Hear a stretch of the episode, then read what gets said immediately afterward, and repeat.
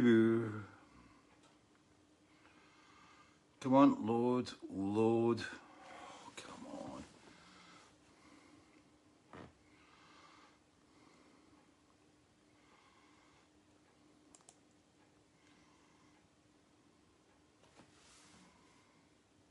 That's it. Yay! Thought a bit more. Hello. Switch sound off. Bingo. Tim Sycamore, Thomas Colwell from Poland, Michael Simmons, Robert Monroe, hi.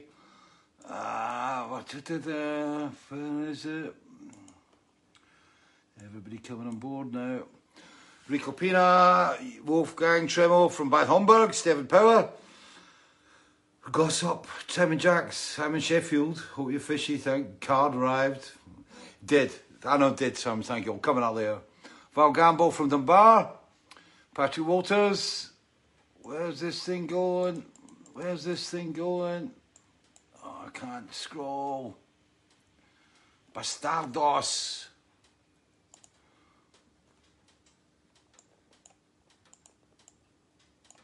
Oh, it's coming on. Keith Johnson, where's the bloody remote? Yeah, Mike Freeburn, hello. Oh, Siobhan, all the Georgia best. You retired today, Siobhan. Wow, lucky you. I'm still waiting. Oh, this is terrible. Why is this doing this? I have a greetings from it. Harold Behrens, Harold Vanderlei, Seattle, USA. Sean Detwiller, Webb. Oh, yeah. Michael Harter, evening. Yeah, the vinyl. Karen Reid, hello from Aberdeen. Yeah, love Lavis Bay, Alan Peter Welsh. Newcastle, happy birthday to your wife Nicola. There you go. Kenny Henshelwood, thank you for the Gmail. Now go away.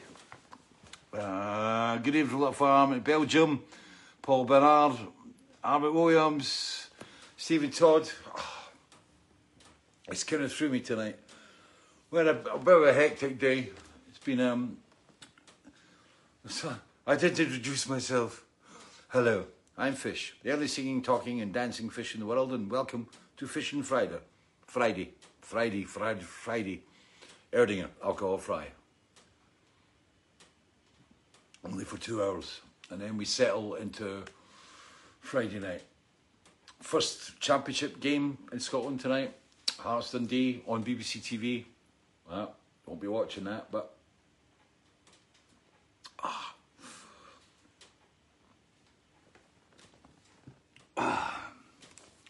I'm just settling down because it was like just the lead up to this was just a bit.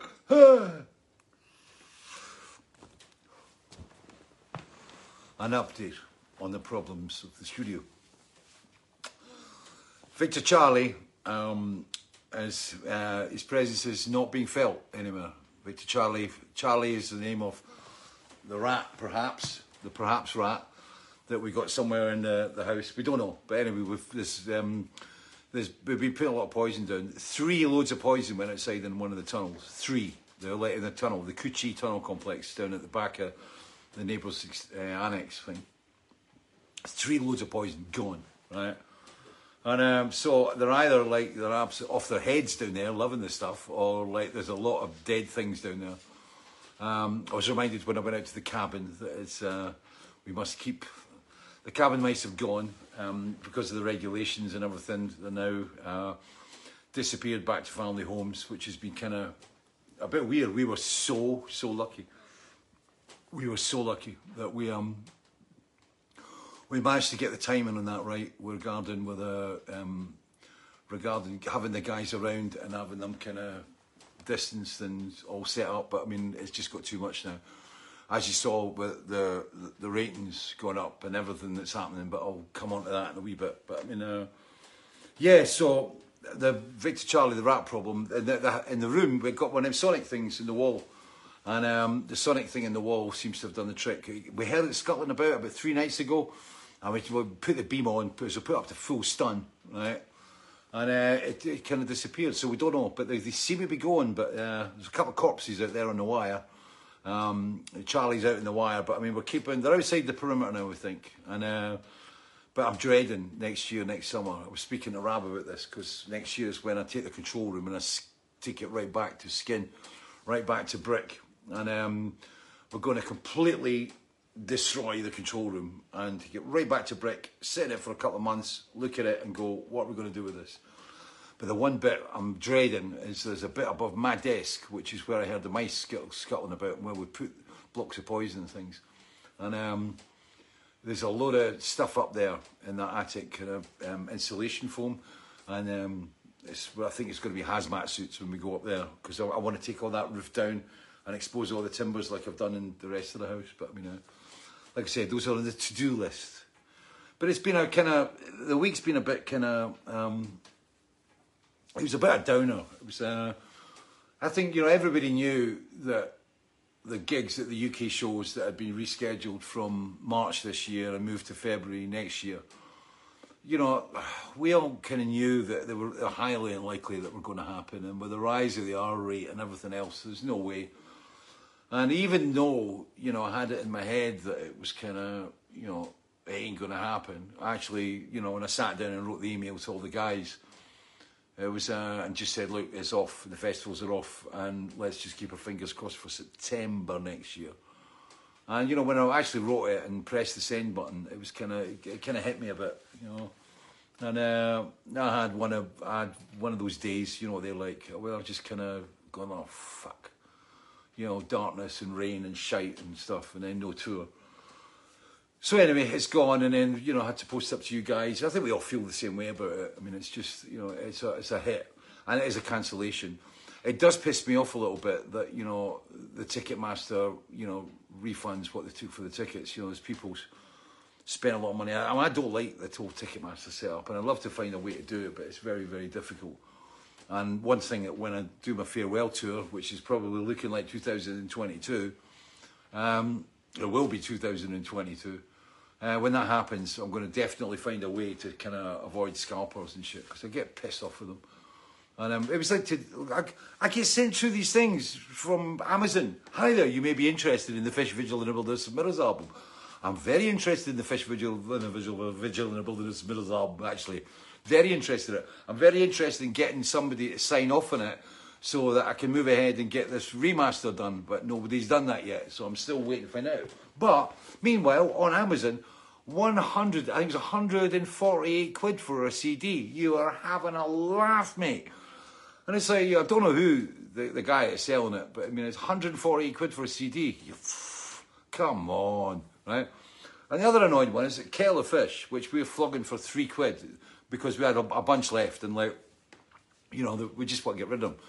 And they're up there selling for kind of like, you know, 12 quid, 15 quid, 14 quid, you know, up on Amazon.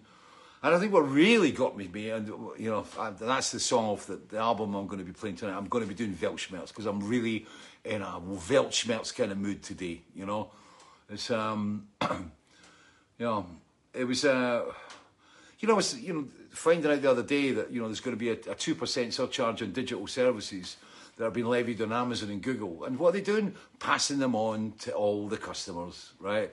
They're just passing them on to all the sellers. So we've got to do. Well, if I was selling on Amazon, I would have to. You know, people have been saying, "Why don't you sell on Amazon?" I won't because they take so much money for what they're doing, and they're very, very. I find them as a, as a uh, a retailer working on it. It was really awkward, really difficult to talk to people, get answers, etc. I think I've, I've done this before. But yeah, so you know, it was interesting to see that the wealth of the the richest people in the world has gone up by something like twenty five percent and Amazon out of the 4.5 billion or so many billion that they earned, they paid 14 million tax, and um, you know it kind of winds me up a little bit. It's uh, you know because I mean everything you're seeing, you know when you look at the, the the furlough, the payments, the government borrowing, blah blah blah. You know, if half of these big corporations actually paid the tax they're supposed to pay, then there would be a lot less, you know, um, of the, the hammer coming down on the other businesses that are kind of making happen that can't afford like you know millions of pounds on accounts. It's um, it's uh, it annoys me, and it's, it, got me very very angry the other day when I saw those figures. And um, you know the fact that Amazon and a lot of these big firms are benefiting hugely from the kind of from people having to buy a mail order because they couldn't go to shops for a, a lot of stuff, so they, they were buying off it, and they, you know, it should only be right. My opinion, it's mine, this is my old man stuff because I'm allowed to say this, this shit. But it's like, um, you know, it's like these big corporations with their kind of United States registrations and offshore registrations and blah blah blah, and all these ways. They should just pay the tax in the countries where they make the money, right? And I think our National Health Service and a lot of other um, institutions and a lot of other social services would benefit from a government that's able to get the money off these corporations. But then again, these corporations pay lots of money to the government. And um, so there you go. Um, I've got to watch here because I could go into that mode, but people don't like me being in, in the pub where I get rah rah rah. But move on to something else. It was Oh, that's the other thing, right? There's the Rangers Celtic game on this weekend, right? Now, I'm neither a Rangers or a Celtic supporter. I would like to see the match, and it's a match that in previous times I would have probably gone down to the pub and spent, you know, an afternoon in the pub watching it just as a bystander because it's always an exciting game. And um, but with the whole curfew and, and everything, with the, the the lockdown that's come across, all the pubs are shut up here. So what you have is all the pubs shut in Glasgow, and a lot of people can't afford Sky subscriptions. I don't have Sky Sports because I just find it ludicrous, ludicrously, ludicrously expensive. My teeth are just no working to do. It's ludicrously expensive, and you know, and you know, the number of times that Hibs are ever on on Sky, it's usually a Hearts match or something else, you know, or a Celtic match or a Rangers match or something. But I mean, um, you know, I don't want to pay fortunes to watch Barnsley against Ipswich. Or much, though the offence meant to Barnsley's Ipswich supporters. But you know, I've got better things to do than watch, you know, kind of English Championship games and stuff like that. You know, I've got other, I've got a life up here. But um, but my point was, the Rangers Celtic is an offer match and it's on Sky, right? You have all the pubs shut in Glasgow, and a lot of people, a lot of fans in Glasgow can't afford Sky TV in their houses, right? So they tend to go down to the pubs to watch it. So they can't go down the pub to watch it. So there's a lot of people decided that they're going to go to a pub somewhere in the North England to watch it, which I think is a bit daft. But being a football fan, I can I can see the point. And there was something that was put forward, which I thought was brilliant. And Nicola Sturgeon, First Minister, suggested, right, that um, uh, to Sky and to the Scottish Football League guys that the match should be free. And if the match was just, if this one match had been made free, then, you know, you would have a lot of people in houses that could be able to watch it that aren't desperately trying to find it or having to listen to it on BBC Scotland Radio, which is great, but like it's radio, guys. Um, it's not happening. And I just, you know, I thought that Sky could maybe just for one game, you know, at this time, just kind of throw it out. But I suppose it's a legal precedent, blah, blah, blah, blah, blah. And, um, and Sky obviously will be looking for people to buy the one-off match performance for how many quid it is. But um, you know, you would have thought that at this time, you know, just to help out, you know, just to kind of, you know. But as I said, you know, the big corporations, like they definitely make sure um, uh, they squeeze every kind of pfennig out of us. Sorry, I'm speaking. My, if I'm speaking a bit fast, I saw somebody said I don't speak English very well. I'm very sorry. I try and speak English the best I can. Sometimes I speed up when I get angry and when I get excited, I talk very, very fast and very Scottish. And um, so, but anyway, that's the Sky thing. The, the Rangers Celtic game. You know, I thought it could have been so easy just to allow a free transmission or something like that, just so that it keeps the Rangers and Celtic fans happy, which you know, and uh, and avoids you know putting desperation into the equation. But what I did do last week was um, Hibs were playing Forfar Athletic in uh, uh, Station Road, and so it was Hibs Forfar, and it was a Betfred Cup game, and Hibs had only about a third of the first team squad. But, you know, as I said, you know, I'm a football fan and I like to watch the games. And on top of that, Forfar were offering a broadcast. And I thought it would be nice. They wanted £12.50, and I thought, that's cool. So I paid my £12.50 to Forfar Athletics so I could watch the game.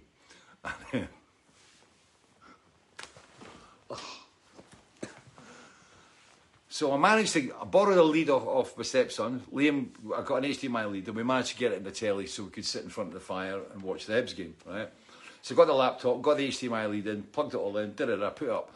And there was this picture of an empty football ground and I'm going, maybe it's been cancelled, right? and obviously there was nobody there. Right, there was a couple of grounds, but there was no sound, nothing. And I'm going, it's the volume down. And I put the volume up, the head was like, and I'm going, what? And it was a really shitty picture, right? It was just like, you know, one camera on the ground. And I thought, oh, it'll kick in. 7.45 kickoff. Yeah, it kicked in all right. one camera. And I think, I think, like, but somebody must have borrowed the camera. It's like somebody's going like, oh, I, uh, uh, Billy Johnson's got, a, he's got a camera. We could use that. It's either that, but I think what they actually did was they, they plugged into the CCTV cameras in the stadium that covered the ground, and they had one camera that was on a joystick, right, that moved very slowly. So like, it went. Eh, and and the keeper, no commentary. Right, all you heard was the guys huffing and puffing and swearing, you know, on the on the, the ground, right.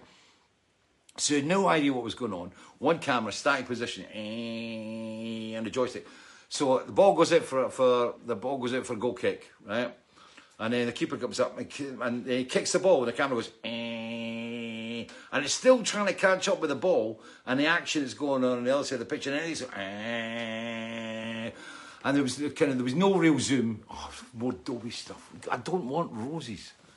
It must be it must be that time of the night. It was like Sutton's, Dobies, and everybody go like, let's send out all the emails and get people to buy stuff because it's like they're going to get pissed up and buy garden stuff on, on email tonight. I digress. Forfar, station ground. The camera's right, and it's so grainy, and then they get the spinning wheel, right? And I'm sitting watching it, and then it comes back on about three minutes later. And I go, oh, it was like twelve fifty, right? And uh, so I watched the match, and it was dreadful, right?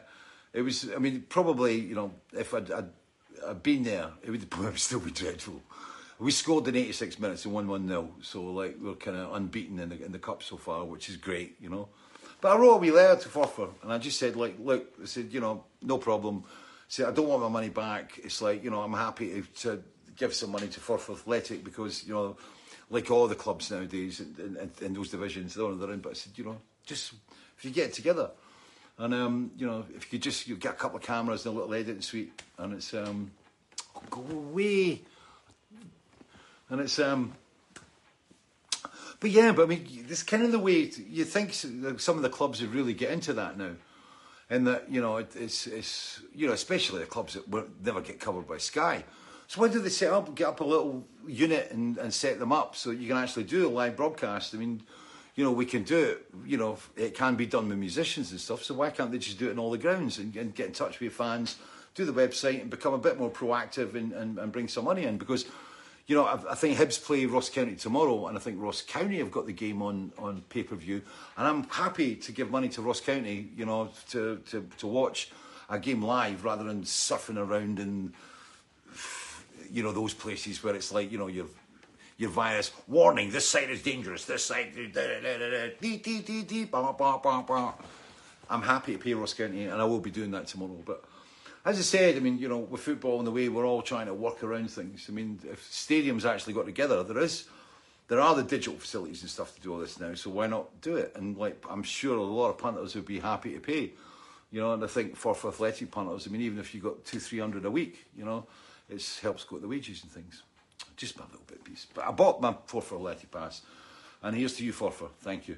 And the, the, email you sent back was really nice, and thank you. Uh, Neil Montgomery, what next? The plan? How will you use your time? well, number one, I mean, I should say, I mean, to go back to right at the start, the vinyls are sold out. I didn't expect this at all. We bought, I got 3,000 vinyls and I, and I got be the same as uh, the Feast of Consequences, or around about the same as Feast of Consequences, and the Weltschmerz file's gone, and it's you know that's in the space of you know well obviously the pre-orders, but I mean um, you know it's in the space they've all left here in the last last couple of weeks, um, thanks to Rab and the cabin mice and things, and of course you know Simona and my mum who've been you know I mean this place has just been it's it's been like a bus station how it used to be. A bus station used to be like in the days before COVID. but um, but yes, the vinyl's gone, and we've cracked all the pre-orders. They all they've all gone out.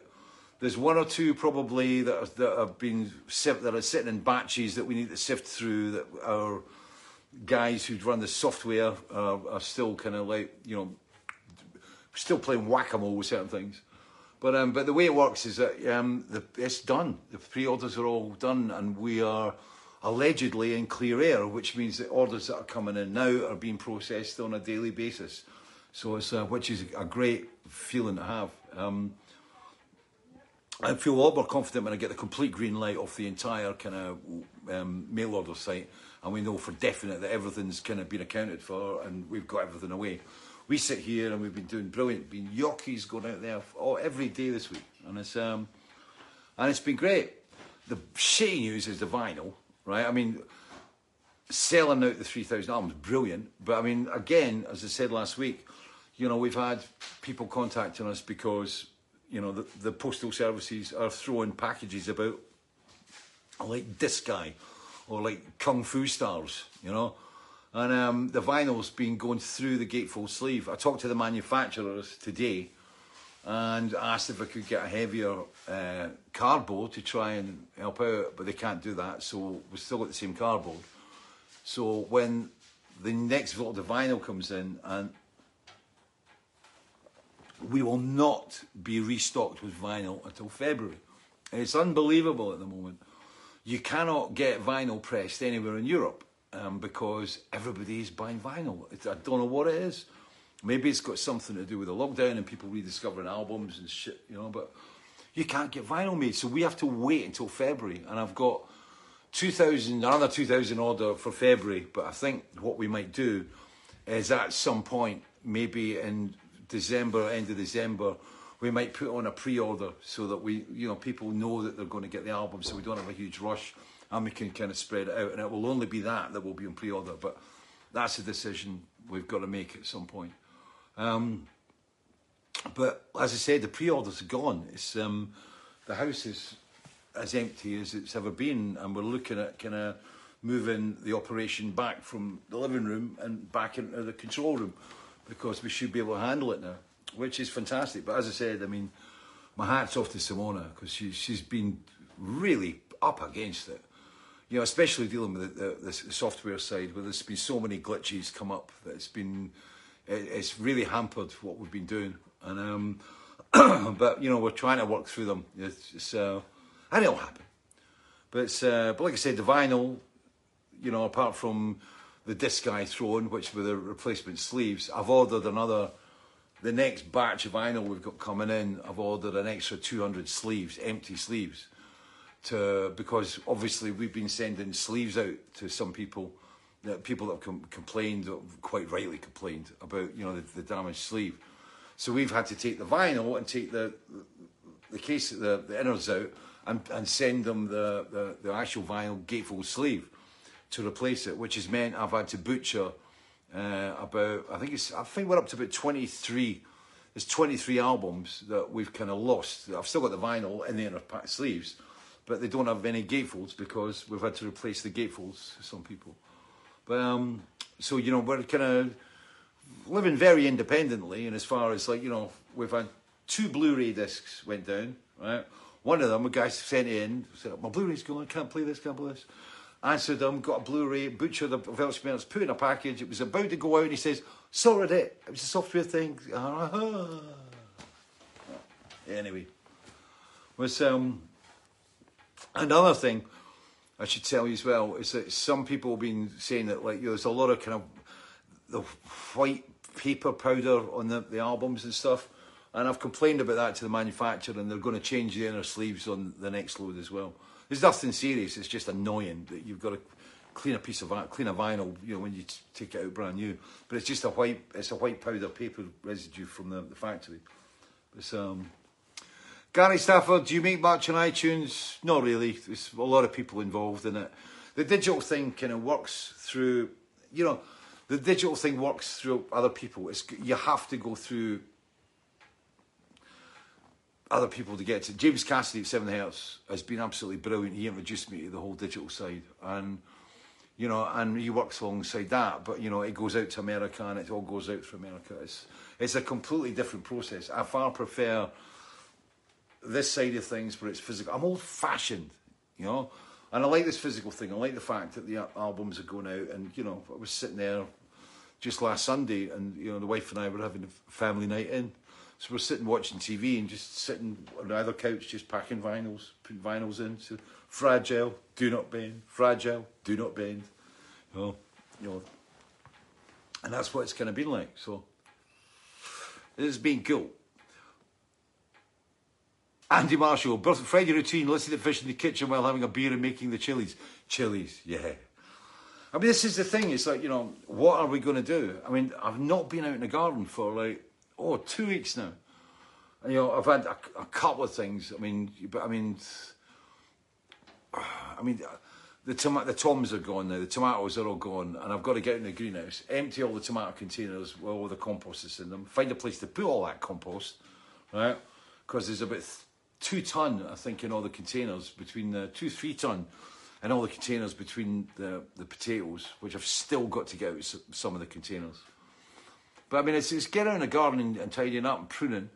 We should have been out down in the orchard, uh, and we were going to get the cabin mice to switch across the orchard duties and pick up the apples and bring the apples back. And we've got a big press because we make our own apple juice and we make our own cider, right?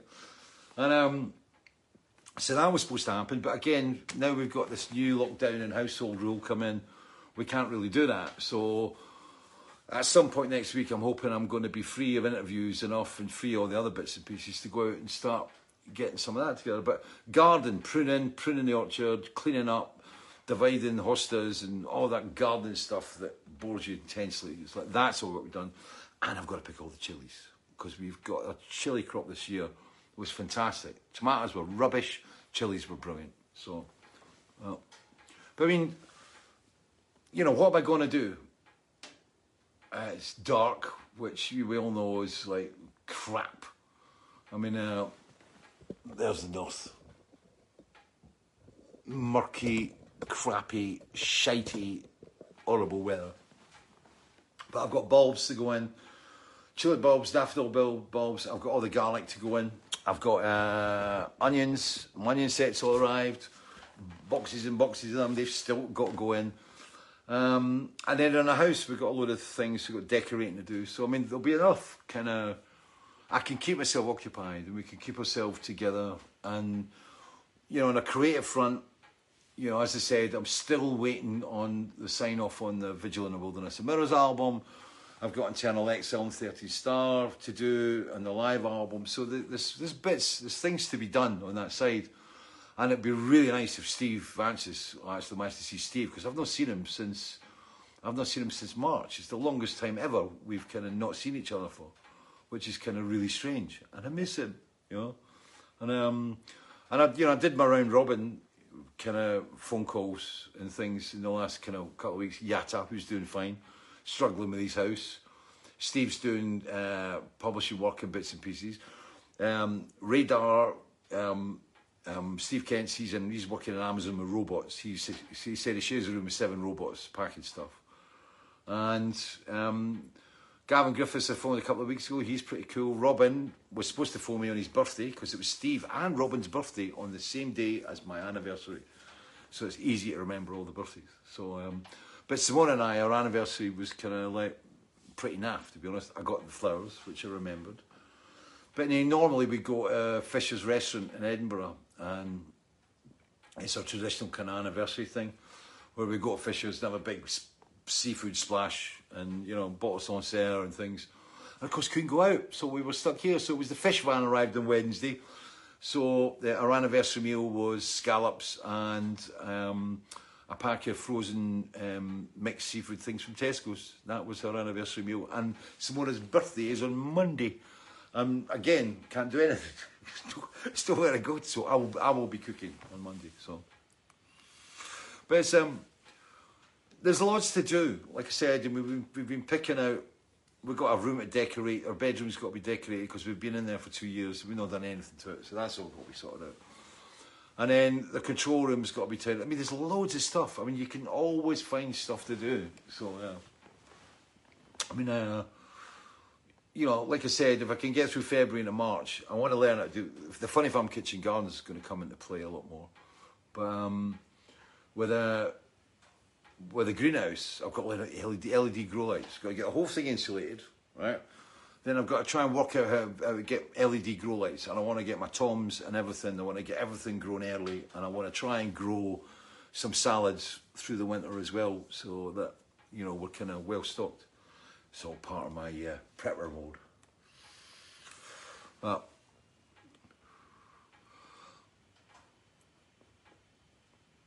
Howard Nichols, where to put all that compost? I relate to it. Yeah. Sean Michelle, cider, yes. Yeah, if you have no albums left for sleeves, no. I mean, the thing is, I've got all the, I've got the vinyls, and I've got the, they're all vinyls, and they're all in our sleeves, and they're all perfect. But I've had to take them out to send the, the gatefold sleeves. There's no point in sending out, you know, albums, even though it costs exactly the same to send out a, a, a gatefold sleeve as it does a vinyl, which annoys me to hell. Um, it's uh, the problem is that we, we we have all good vinyl, but what I've got is I've ordered from uh, Profacture, my Dutch distributor, my, my Dutch kind of manufacturers. They oversee all the manufacturing on the project, who have been absolutely brilliant and um, really understanding, really helpful. And I've got another 200 sleeves coming with the next order that, that arrives here in February two, 2021. So, uh, so when that happens, then we've got the 30, 40 sleeves, you know. But the problem is with the vinyl being sold out now, I've got no things to butcher. So there's a lot of vinyls that are out there in the post, all heading to people, and I'm just, I just hope they all arrive because there's nothing we can do if the, the gatefolds are broken apart from you know refund and or people are going to have to wait until next year and we'll send out new ones. But we've been doing it all the all, all the uh, time. Robert Marotto. So then you're not going to have digital copy. Oh, I lost that. Damn. I'll oh, come down. Stop doing this. Uh, George Conrad, the best raspberries out of our garden the last couple of weeks. They got in a late rush. I know, we had the same. It was brilliant raspberries the autumn raspberries. Dave Woodcock, good to hear. Yeah, that's good. Yeah, he is. He's doing well. But um, he's really struggling. He's he's on his own, like he's on his own in the wilderness of Wales, and is um, constructing a house. uh, Rerook's great idea. Pay online. Da, da, da. I'm not doing a streaming gig. I can't do it. It's like I cannot bring the guys together right? You've got to understand that everybody, they don't live next door. So I've got to bring them all here. I've got to bring them all on flights. It's going to be dangerous for them. It's dangerous for me. Ain't doing it, right? And I do not want to sit and play in a room, you know. There's one thing sitting in a room on your own talking to a camera, but it's another thing when you're actually putting together a, live performance. I'm just not into it. It's just be awful. Helen Dorothy, congrats on. Thank you much, Helen. Uh, Kevin Towser, Welchwert cider. oh, Garden Wildlife Direct, sunflower hearts, but oh, go away. Lisa Johnson, any update on the Fishing Friday t-shirts? No. I've got to get that. I want to try and get that sorted out in the next week. So it's like, you know.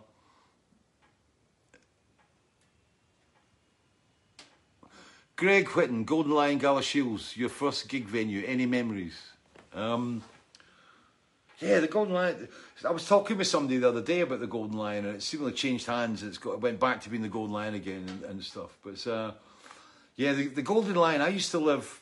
I stayed with my, my girlfriend then was Leslie when I was what 18, 19 years old, and um,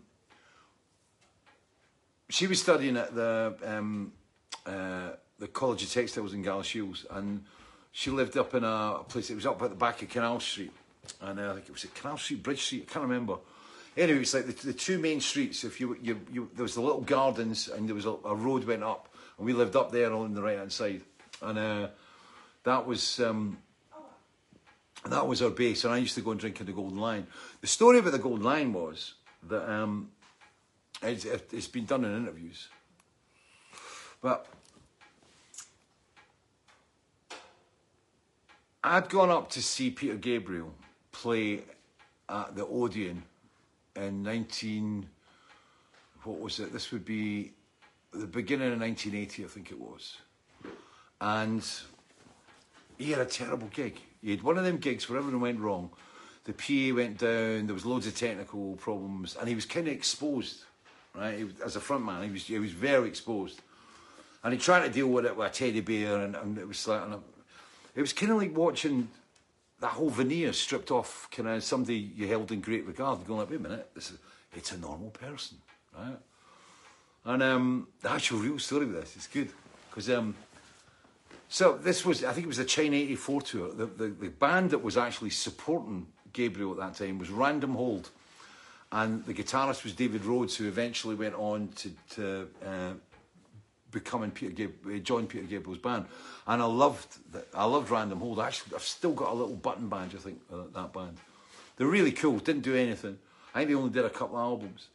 But the Gabriel thing was that I remember seeing the gig, and it, it was a good gig. It was. Uh, I'm trying to think. It would be the. It was that was the Peter Gabriel, the second solo album, which wasn't as good as the first, in my opinion. And it was a good gig, you know. It was like yeah, yeah, and the hits at the end, and it was all Solsbury Hill vibe and stuff. And I walked out the, the gig, and um, there was a guy called Gordon Feeney, and he was at Dalkeith High School with me, and he was a drummer, and he was the guy that was if he had the mark of you know, you know, some kids used to go, he's going to end up being in a band, he's going to be really famous, and Gordon Feeney because his dad bought him a Premier kit, he could play all the ELP stuff. He was a big prog fan and moved on to. Gordon actually auditioned for Marillion on the second drumming auditions after uh, Andy Ward, I think it was. And uh, before Jonathan Mover came in, and the, the band didn't like it, and I don't think Gordon was into the music either. But Gordon Feeney was the, the, the drummer who was going to be. And he was also a, a big Genesis fan, Gabriel fan. He was, we were in school together. He was one of my friends at school. We used to always used to go parties up at his house. And he lived in Jeurton, which is where my mum comes from. And uh, But anyway, I'm walking out the Gabriel gig at the Odeon, and there's Gordon. And Gordon comes up to me and goes, Do you still want to be a singer? Right? And I'd always had this kind of entertain, entertain this dream that I want to be a singer in a band. And, you know, but, you know, nothing ever happened. And he said, You still want to be a singer in a band? And I went, yeah, that'd be cool. Yeah, I, I, he said, well, he said uh, we've got a band called Not Quite Red Fox, and um, we want, we're looking for a singer, right? And I went, oh yeah, cool, cool, cool. And it was like, and I'm going, woof, and suddenly there was a door, right? There was a, a real door, and uh, you know, and it was like I could become a singer in a band. It was suddenly like, ooh, whoa, and I got, you know, hearts racing. Was going. And I went, I don't know why I did it, but I went back, I went round to the backstage area of the Odeon, to the door, and I knocked on the door and I said, Hello, uh, I'm a German journalist. I was supposed to have an interview with Peter before the show, but uh, my plane was late and uh, I've seen the show, but you know, I'd like to be able to say hello to Peter now. And the guy goes, Yeah, come on in. No pass, nothing, right? No pass.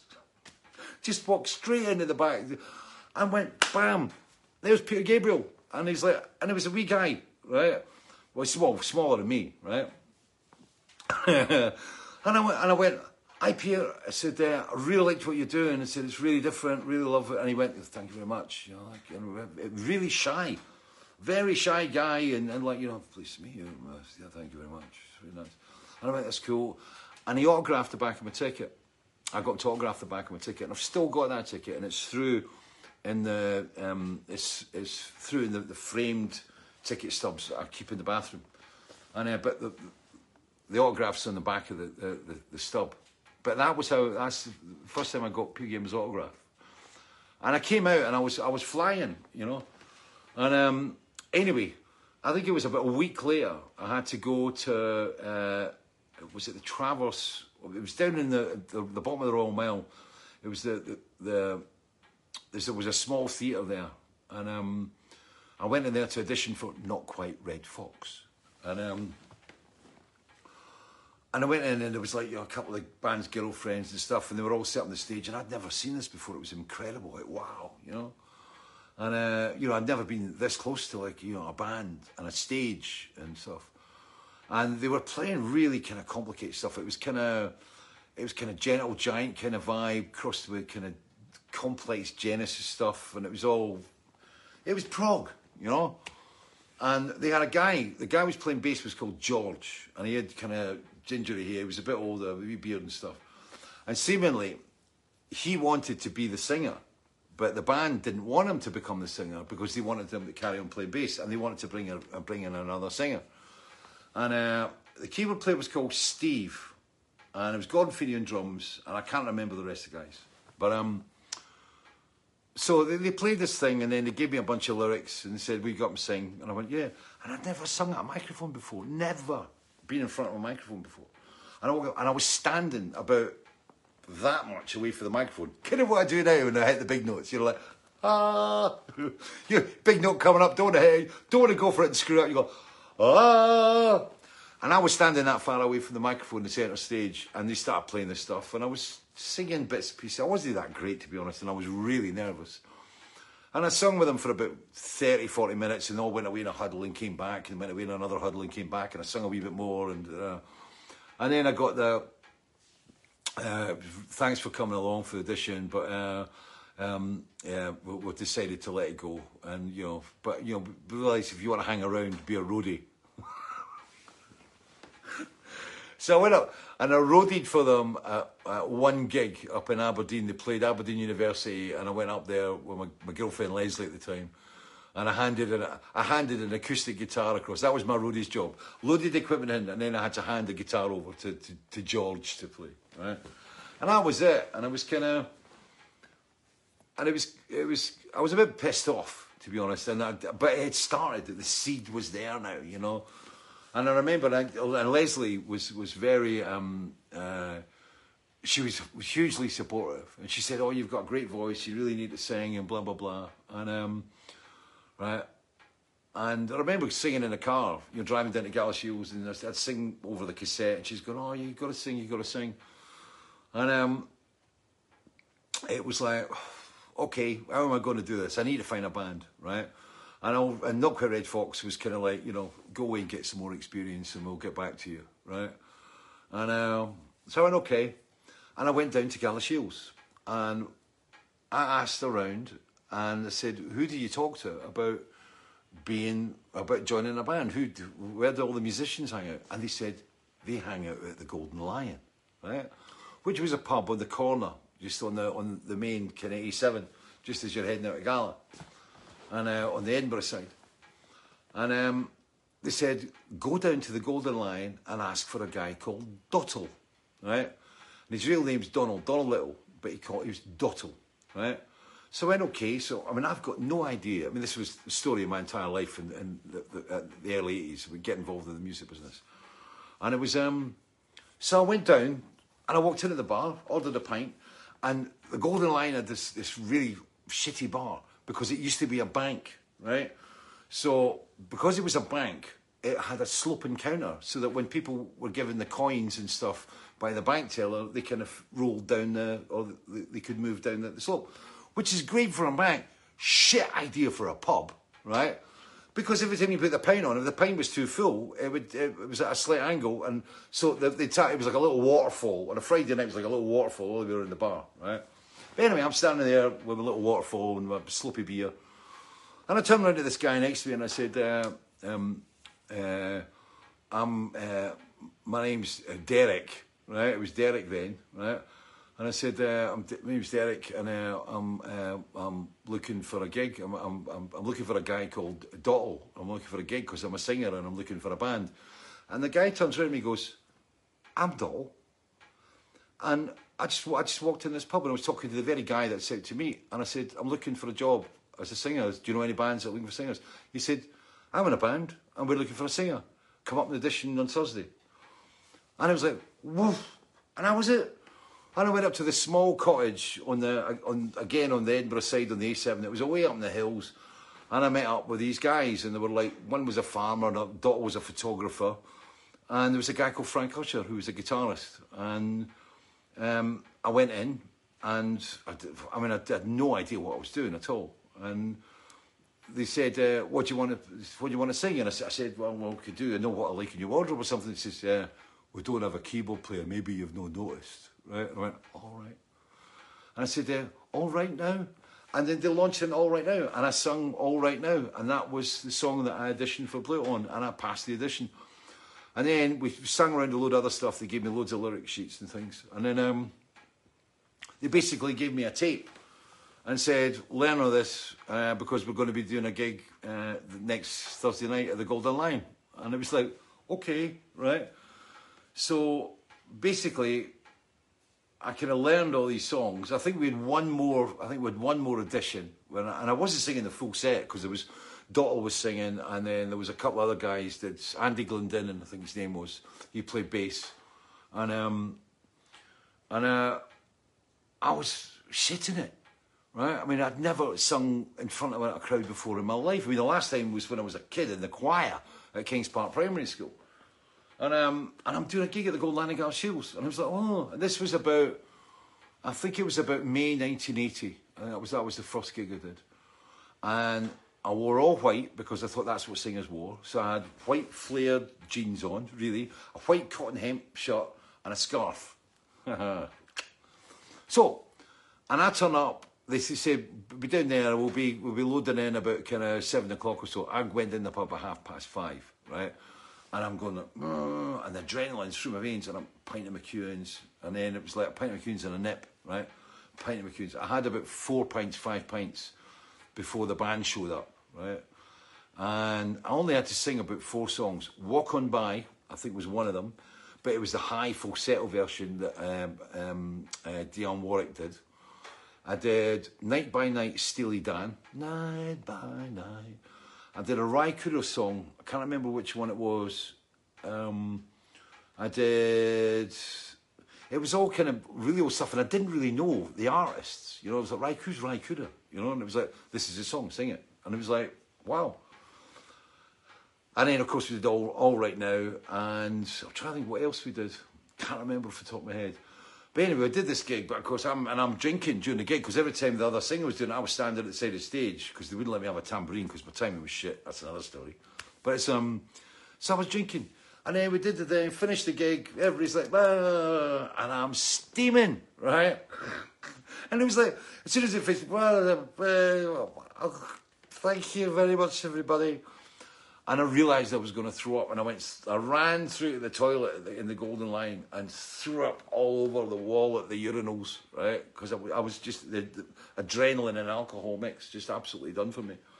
And um, and that was the Golden Lion, my first ever gig in Galashiels, and I played it about. Uh, I think we did about another, maybe another ten shows there. And it was like, you know, it was Thursday night, show up, and then I got more and more songs in the set, and I got more and more confident. After the first night, it was, uh, and I've, I've said this before in a previous FOF, was um, after the, the, gig, it's like the, the band like was like, oh, I better give it a, just let him go. Didn't want, nah, nah, we'll just let him go. And Frank Usher stood up for me, and Frank said, "Boys got something." And, uh, and that's how I carried on singing with It and then eventually jumped off, you know, at the end of that year after playing my last gig with him, which was supporting Alexis Korner and Colin Hodgkinson, for which I've, I've still got a framed poster from that gig. And um, that was my last show. And it was actually mentioned in the, in the, um, the Southern Reporter, which was the local newspaper that I was you know, that was it. We got, we got a really good review, and I was leaving to go to join another band and stuff.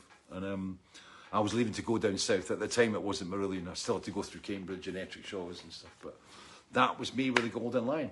And uh, and like I said, I've heard, you know, it's it was actually a guy that came to fix my fridge last week was talking, was telling me all about what had happened to the Golden Lion because he's a big live music fan.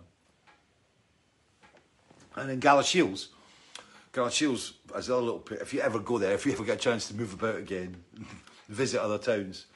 It's uh, Shields is where the um, because my girlfriend Leslie was at the College of Textiles, the lyric on um, Kayleigh, which is dancing in stilettos in the snow, came from the college dance, and and it would be December. It'd be probably December nineteen. Uh, it would be seventy nine. It would have been and um, that was Dancing Stilettos in the Snow on Kayleigh, and for that, I've actually got um, some of the lyrics of Kayleigh are actually um, um, carved in stone in, in, a cold cobbled area in the centre of Galashiels, which I was really proud of, and I was invited down to basically open it all up. So, but that is my history with Galashiels and the Borders. It was College of Textiles, and Marillion played the College of Textiles in. Uh, I think it was March 1982 on the Scottish tour. and we played to about 60 people in in the College of Textiles in a great big hall. And um, and uh, and I've been back there since myself. But that was that's Galashiels. Uh, Rob Scofield, Scofield McEwan's res cans with musketeers on them old school scotchy. Well, Di Smith, little sister, it was little sister. Don't you please, please me, little sister. Well done, Di. Neil Quarrell, boozing vocals. I know it well. We've all done it. Yeah. The worst one I ever did. The worst. I think I, I don't know if I told you about this one, but we did. Um, uh, we did a gig of France on, on, on Beaujolais Day, and long story very short, there was a guy for the Sounds came out. I was told he was a massive Trivial Pursuit fan. I was kind of set up with him as being one of the, guys that was best at Trivial Pursuit in the band. And we played all day and drunk lots of wine, and I completely forgot there was a gig that night. I mean, completely forgot there was a gig that night. Went out for um, for the band dinner after the sound check that I didn't do because I was too busy playing Trivial Pursuit and drinking Beaujolais. And um, I went in at the gig before before the showtime, and I'm trying to put the makeup on my face, and it was like, oh, I was steaming. And it was the most drunk I can ever remember, ever remember being on stage. And I went out, and the, the, the gig was, I don't know what it was, it might have been Nancy or somewhere like that. And uh, we used to have a kabuki drop, and a kabuki drop was like a huge curtain in front of the stage, and it, it we had um, the Gazalara. And then what happened was was pins were taken out, and the whole curtain just fell to the floor. That's called a kabuki drop, right? So we had a kabuki drop, and so when I'm out there, and I managed to get out to the microphone, and I'm standing at the microphone, and I can hardly stand up, right? And I was like going, I was like, oh, I'm going like, it's like, where's, where's, where's the adrenaline in it now? And I did it, kabuki drop went, bam, and the singer went, doof. And I fell over. And I ended up singing a load of the gig while lying on my back. But it was like, it was France. And I always remember people are going, Jim Morrison, Jim Morrison. I don't think I'm a bit like Jim Morrison, but seemingly he used to get completely pissed and do exactly the same thing. So that was it. And I never ever got that drunk on a stage ever again. It was like, a really horrific experience. But Golden Lion, da da da, Nancy, here we go. Simon Reeves, whoa, Alexis Korner and, and Bomber, yeah, it was uh, it was great, and uh, I got Alexis Korner's autograph, and we we talked after the gig with him and Colin Hodgkinson, and uh, Alexis Korner, for those of you who don't know, is one of the greatest blues guys. He was one of the, he was right in the formative period when blues first came across, he was one of the, the, the, the, the front leaders of the entire British blues music scene. And, um, and what a voice he had, what a gravelly voice. And I tried to see him when I was down in London. He gave me, he, he gave me a number. So we did have emails in those days. He gave me a number, and it was like, and I never got through it. I never, I never saw him again after that gig, and it was a real shame. Uh, but Colin Hodgkinson, you know, he was, uh, he was a bass player. Played on Neal Schon, Jan Hammer album. Thank you, John Motors. It's, um, yeah. But yeah. Christian Drusen, did you get your quooker fixed? No, I've not had my quooker fixed yet. Um, I've had to get a guy out. It's uh, so it's 150 quid, phoning up Holland to get a guy to come out. And I said, uh, I said to the bloke who was arranging the visit, I said, where does the guy come from? This, where does this guy, is he coming up from England or something? He said, no, he comes from the same postcode as you. So it's 150 quid for a guy to come up for Haddington to fix my quooker. But seemingly, I'm going to get a new tap, which I'm really glad about, because this thing does, I don't know if you know a quooker.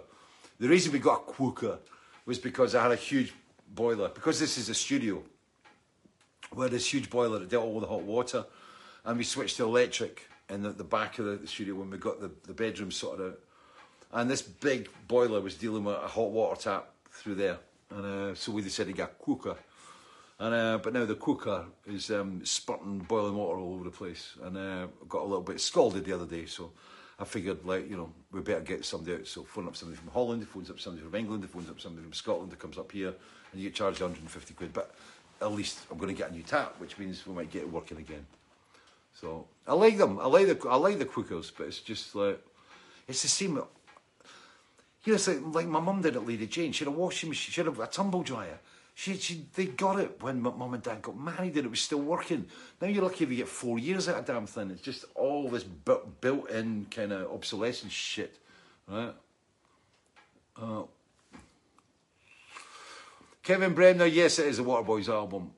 That's the thing, innit? It's like you do that because everybody's doing interviews from home. It's like you know you start looking at you know what's the book you because they've, they've, always got a book collection behind them. I think they must move books about. Go, I don't know, but you always end up you're going, what's the guy reading? What's that in his collection? You know, suppose you did the same thing with that. Then you know, this is albums.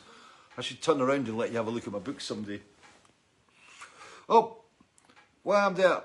I didn't touch it.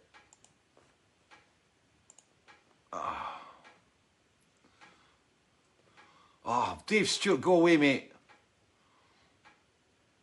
Um,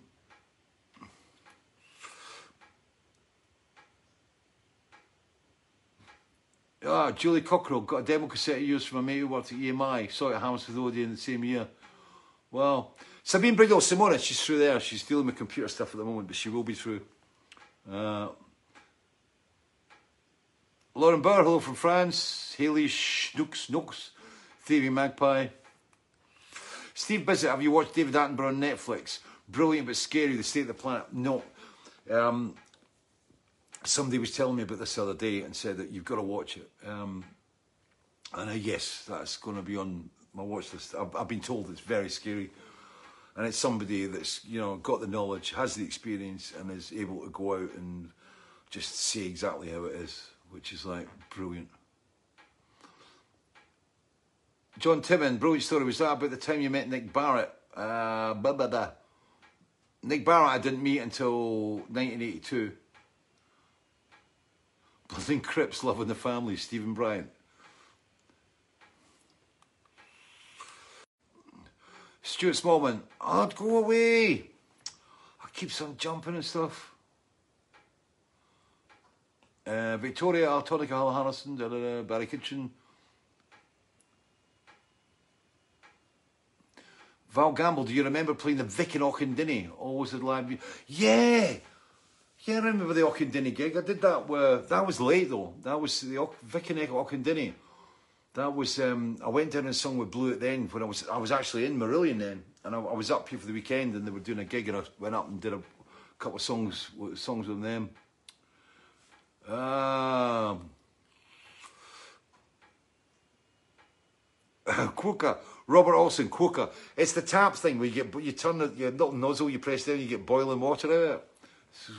Uh, Lee Berry, I remember Alex Connor having a blues show on Radio 1 on a Sunday at 7. Yeah, I remember, I used to listen to that, that blues show. He was a really knowledgeable guy. I mean, very knowledgeable. And a lovely bloke. Edward Martin, do you still have the Vigil Tour leather jacket? No. Hmm. The cow, the cow that was the jacket is gone. I don't know who got it. Um, I think it was a big guy down in, in Wales bought off me. That was in in the 1990s when we were kind of, I was really strapped. I mean, I was really, oh, we're having trouble playing this video. Go away.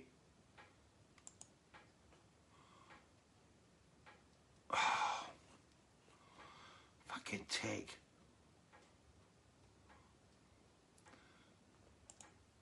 Come on. Um, are you back? Am I back? Are you back? Oh, just some of the broadband issues we've had around the house the last couple of days. Come on.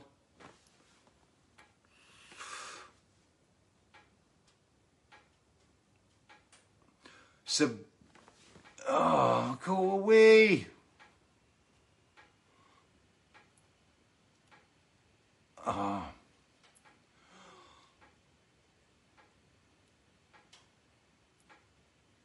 Where, have. David Moy, where have you played in Bicester? Red Lion, that was the first gig with Marillion. March March 1981, I think it was. Uh, Tyneside, is it still your favourite pub till now? Sabine, British. I've not been down the Tyneside for months. We don't go out. It's like, you know, we actually don't go out. I mean, as I said, I mean, it was like Simone and I's anniversary the other day, and it was like, you know, couldn't go anywhere. There's nothing open. And um, and with the pubs being shut now, it's just like, it's weird, isn't it? It's like, you know, pubs are closed, and suddenly it's like if there's aliens like you know, tapping into it, it's like they'll be going, "What are these pubs? Why is this emergency? The pubs, the pubs are open, the pubs are closed, the pubs are only open till ten. It's the when did our entire life revolve around bloody pubs, right? Well, I understand. Like for a lot of people, it is a social interaction. It is a, a circle of friends. I completely understand the, pub thing. You know, I am, you know, I have been and I'm still I'm a pub person, but you know, taking the Tyneside out of my life, and I feel for Paul Kinnock, who's got the Tyneside, and I feel for all the guys that are trying to, you know, operate and, and earn a living at this time. But I mean, it's, you know, it is a dilemma. It's like, you know, the circuit breakers and all the rest of it. It's, uh, I don't want to go there just now. I'll go there later. Uh, uh,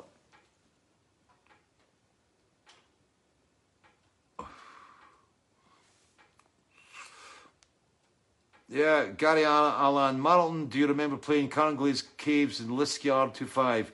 Having to walk through the crowd to get to the stage. I loved the Carnglaze Caves gig. What I hated was my voice was screwed up. I had, funnily enough, I had a, um, a it was during that time I got a really bad um, chest infection, which was not helped. I remember being in, because it was weird because the dressing room was the, this little building, little bungalow that was at the, the, the front of the caves. And I remember being in there and trying to get trying to get myself together. And it was a difficult gig to play because of the acoustic. It was lovely acoustics, but it was difficult to get your head round kind of where it was at. And it, there wasn't a big crowd there by any stretch of the imagination. But you know, I, I really enjoyed the gig, the place. I would love to go back to the place because of, you know, going down with the water deep in the cave. It was just beautiful. Uh, uh, Jim Hedrow, furloughed. No, I'm not furloughed. Because I'm a director of a company, uh, I don't get any money off the government. I pay the government. I paid all my VAT, I paid all my tax, everything. It's all sorted out. But I don't get any money. Neither, none of us get anything, any help off the government. And to be honest, we don't need it. If you're, I don't, I don't see the point. You know, just asking the government for money. I, I don't need it. You know, it's kind of we're able to survive. We've got the mail order. I don't need to take money that could go somewhere else. You know, so I don't even ask. You know. It's, um,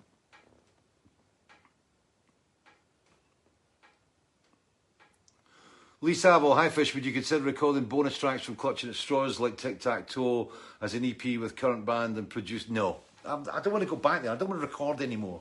You know, it's like, um, no, I don't. No, I'm not interested in going back on that stuff. You know. Hi Fish, whoa, who is the guy in the picture behind you? It's me. That was a, a uh, it was an acrylic painting that was done by Mark Wilkinson during the Field of Crows um, time, and it's one of my favourites. Um,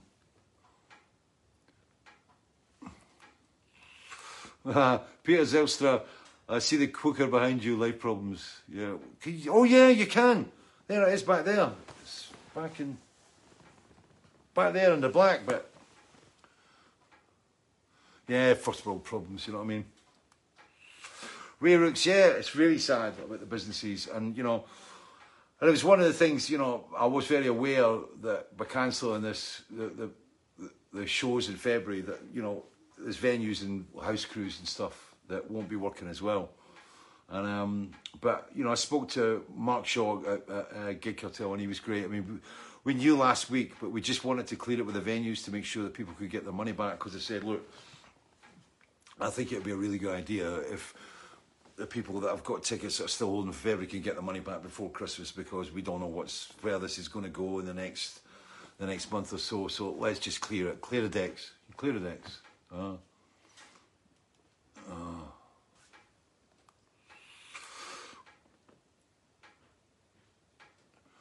Jim Hedra, Brickmakers in Norwich is reopening. The, they have perspex wall separating stage and crowd, just like the band, the band, like the band edition. Huh? Do you want to come and say hello? It's the wife. One's doing an amazing job. How's things through there? Huh? How's things? Um. I, te- I, I check the guarded the guarded moment. Hello. it's my wife Simona. It's our, our anniversary on yeah. When was it? Wednesday. Wednesday. Tuesday. Wednesday. Fish day. Yes, fish day's Wednesday. And, uh, and it's your birthday on Monday. Um, we're going to be going absolutely bloody nowhere again. Weekdays, Mondays, Wednesdays. Yeah.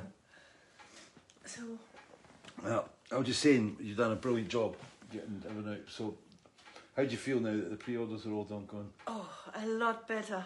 A lot better. I kept dreaming of orders and things and names and emails and no, happy now. It's been, And it's, it's- what, 10,000? no more.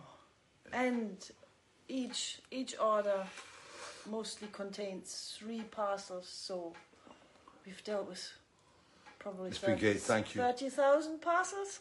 Nah. I can show you. Yeah. it's been nut. It's been absolutely nuts. But I mean, that's how we choose to do it. I mean, you know, okay, I'm, I'm getting bored with this now. We can have We could have Prosecco Prosecco. wine. Yeah, well, a prosecco. What about prosecco? Okay. Yeah. This is like it's, Oh, good, yes. it's like these Fridays. I mean, now we're kind of getting to this point. It's like, oh, thank fuck. You know. Yep. Five past seven. Can vouchers be ordered with other stuff now? Yes, you can order mints with other stuff now, easy. Uh, Owen Boyle, sorry you're late. You better have a letter from your mother. Uh, belated hello from Bergen Vass, Paul Devlin. I might see you at the bend, but I've got to go down because it's moving up too fast. Mm. Gary Dixon, now from Penicuik. Recall a story about you looking for Bowie to play in five years with you when he was in the Lothian area. I am dreaming that. No, that's an actual true story.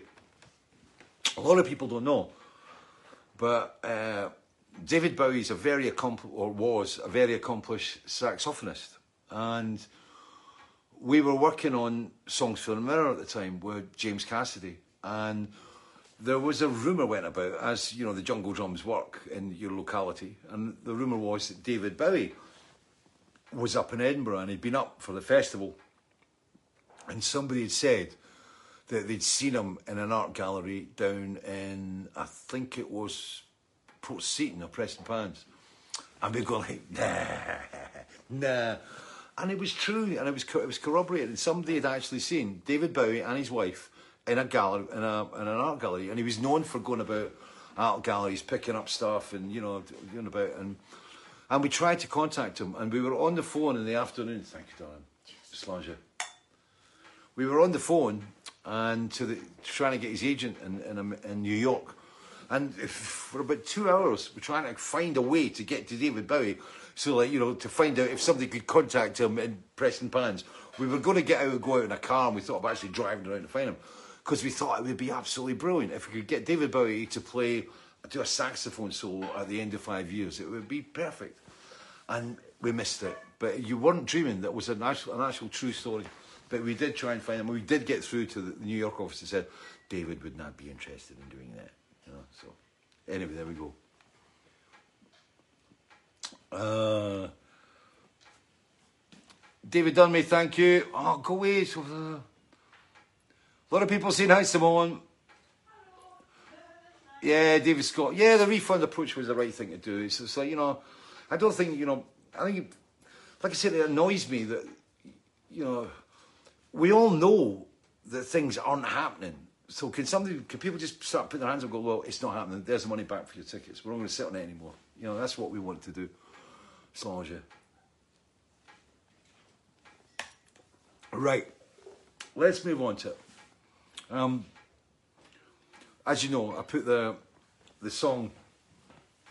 I put the song for uh, up the five songs up, and I was amazed. And this one won it by quite a long stretch, and I find it interesting. And the song that has been chosen, the song that's been chosen by you, is "The Great Unraveling," and uh, it's a, a very strange song. I, I said before about this. Yeah, welcome to Farquhar Corner.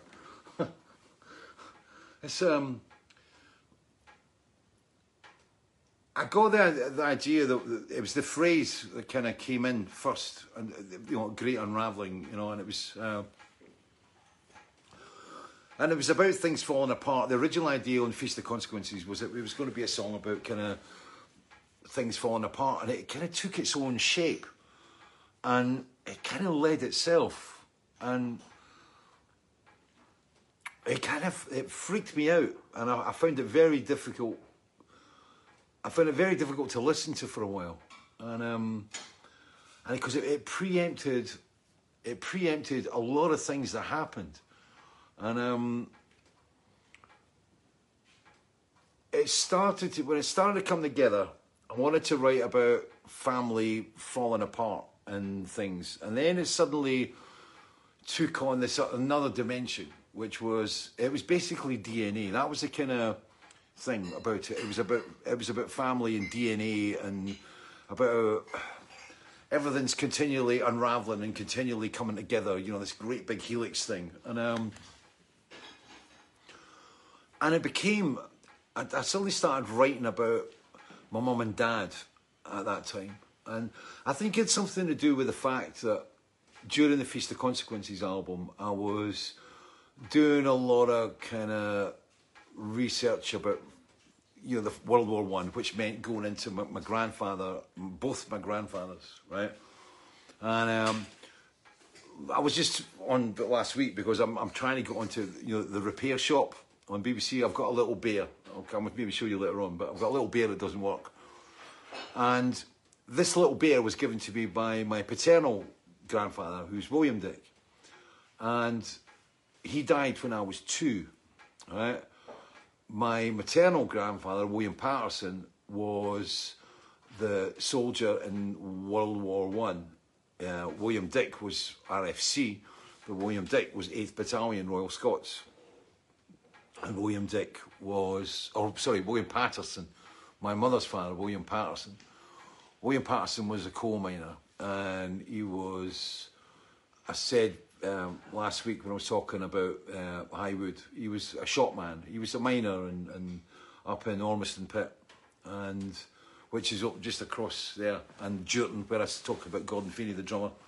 That was where they had my my mum lived where, where my dad, my, my mother's mother, my grandmother I never met. She died when my mother was in her teens, and um, so my mum had to. She became she looked after my granddad, and you know, when he was a miner, he came back on shift work. He was always on night shifts, and she'd cook for him and stuff. And it was, it was the days back then. It was all kind of, you know, you had your bath in a big tub in the middle of the, the floor in front of the fire. And it was all filled with hot water that was taken off the cauldrons from above the, the coal fires and things.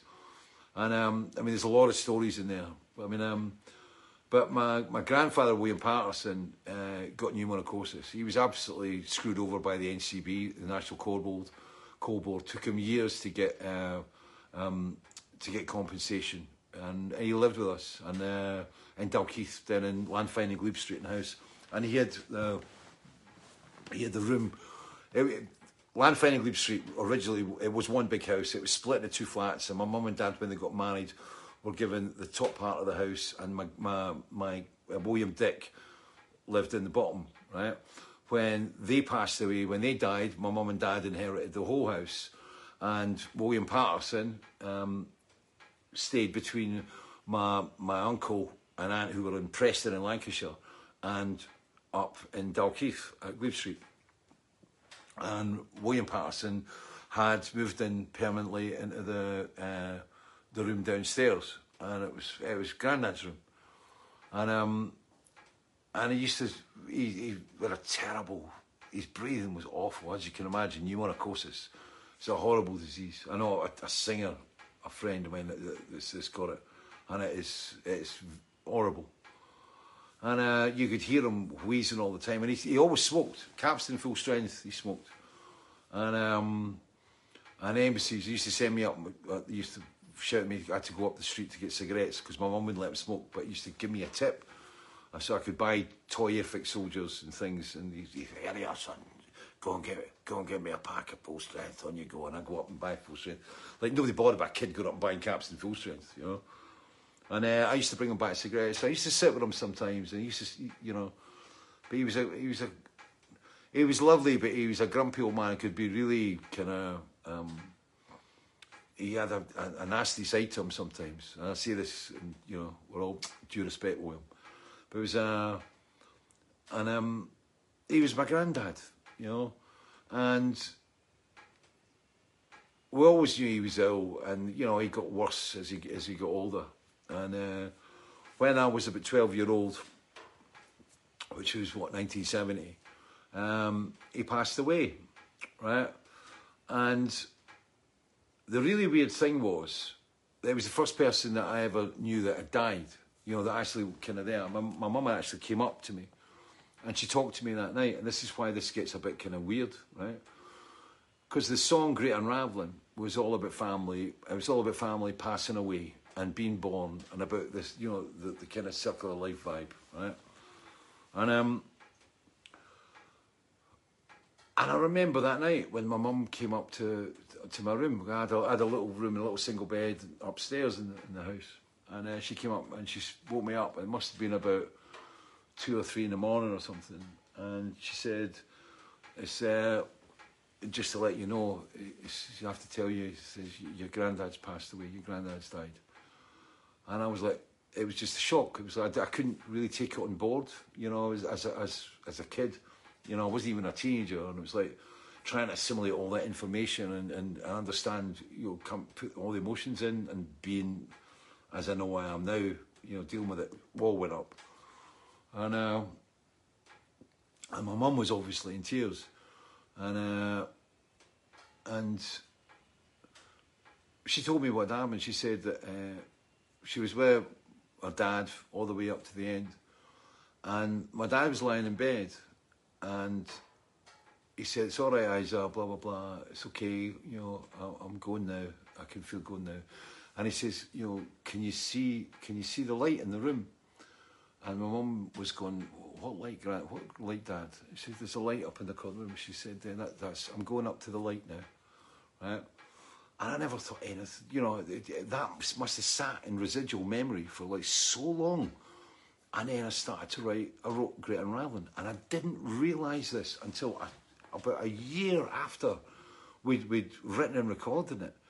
And I listened back to it and it suddenly hit me that, you know, my granddad was there on Highwood, right? And his entire kind of person was wrapped up in the whole Highwood experience. I mean, it was, I was, I mean, I re-met and revisited and, and got to know my granddad from a completely different way, you know, during the writing of Highwood. And the great unraveling finished the album. And then if you listen to the lyric and the bit at the end, and it is it's it's about death, and uh, and I hadn't realised I'd tapped into that thing, that incident that happened way back in 1970, and pulled it out. And I didn't even know I'd pulled it out, right? And it was, uh, and it just all made kind of sense. But this is what it's about. It's about family. It's about I mean, Liz Antwi came up and did the vocals, the, the, the answering vocals. Oh, it was so. I mean, she was she was crying when she, she, was actually singing it, and there was a couple of people that were involved in it were, were really hit. And I found it a very very difficult song to sing, you know. And there, there was a when we we did take it eventually out in the tour. I loved it, and I love. I mean, the solo and everything at the end. It's just Robin's solo is absolutely beautiful. But um, it's, uh, but I mean, this is what it's about. This it's the great unraveling. It's about it's about life and death and family and growing old. And I didn't realise how much at that time that I was kind of preempting what was going to happen to me in the next three years with my father dying because it's all about ascension. It's all about ascension. Right? So without further ado, if I can get this together and find a bit, I shall turn you round so that you can get a wee glimpse of the fire. Just catch the fire over there, just to give it a little bit of atmosphere. What's the remote? Oh. One remote. System set to stun.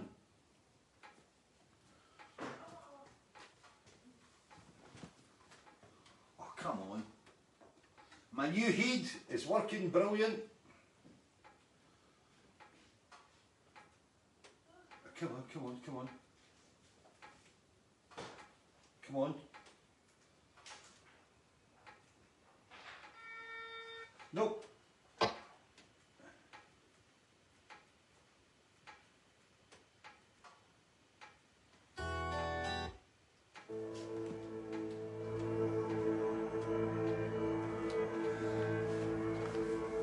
Great Unravelling from the album Feast of Consequences.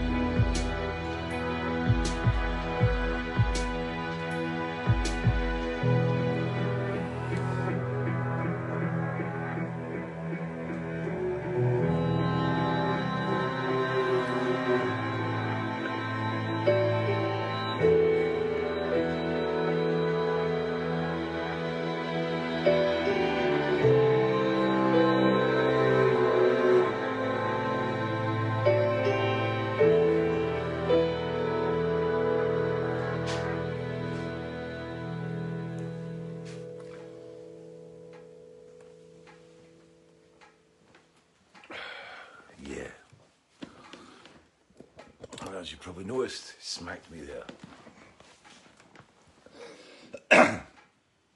it's funny how songs can really kind of. Yeah, I, heard- I, normally I would have listened to that this afternoon and have prepped myself, but I didn't. So that was the first time I heard that for a wee while. It's one of your favourites, isn't it, Darren?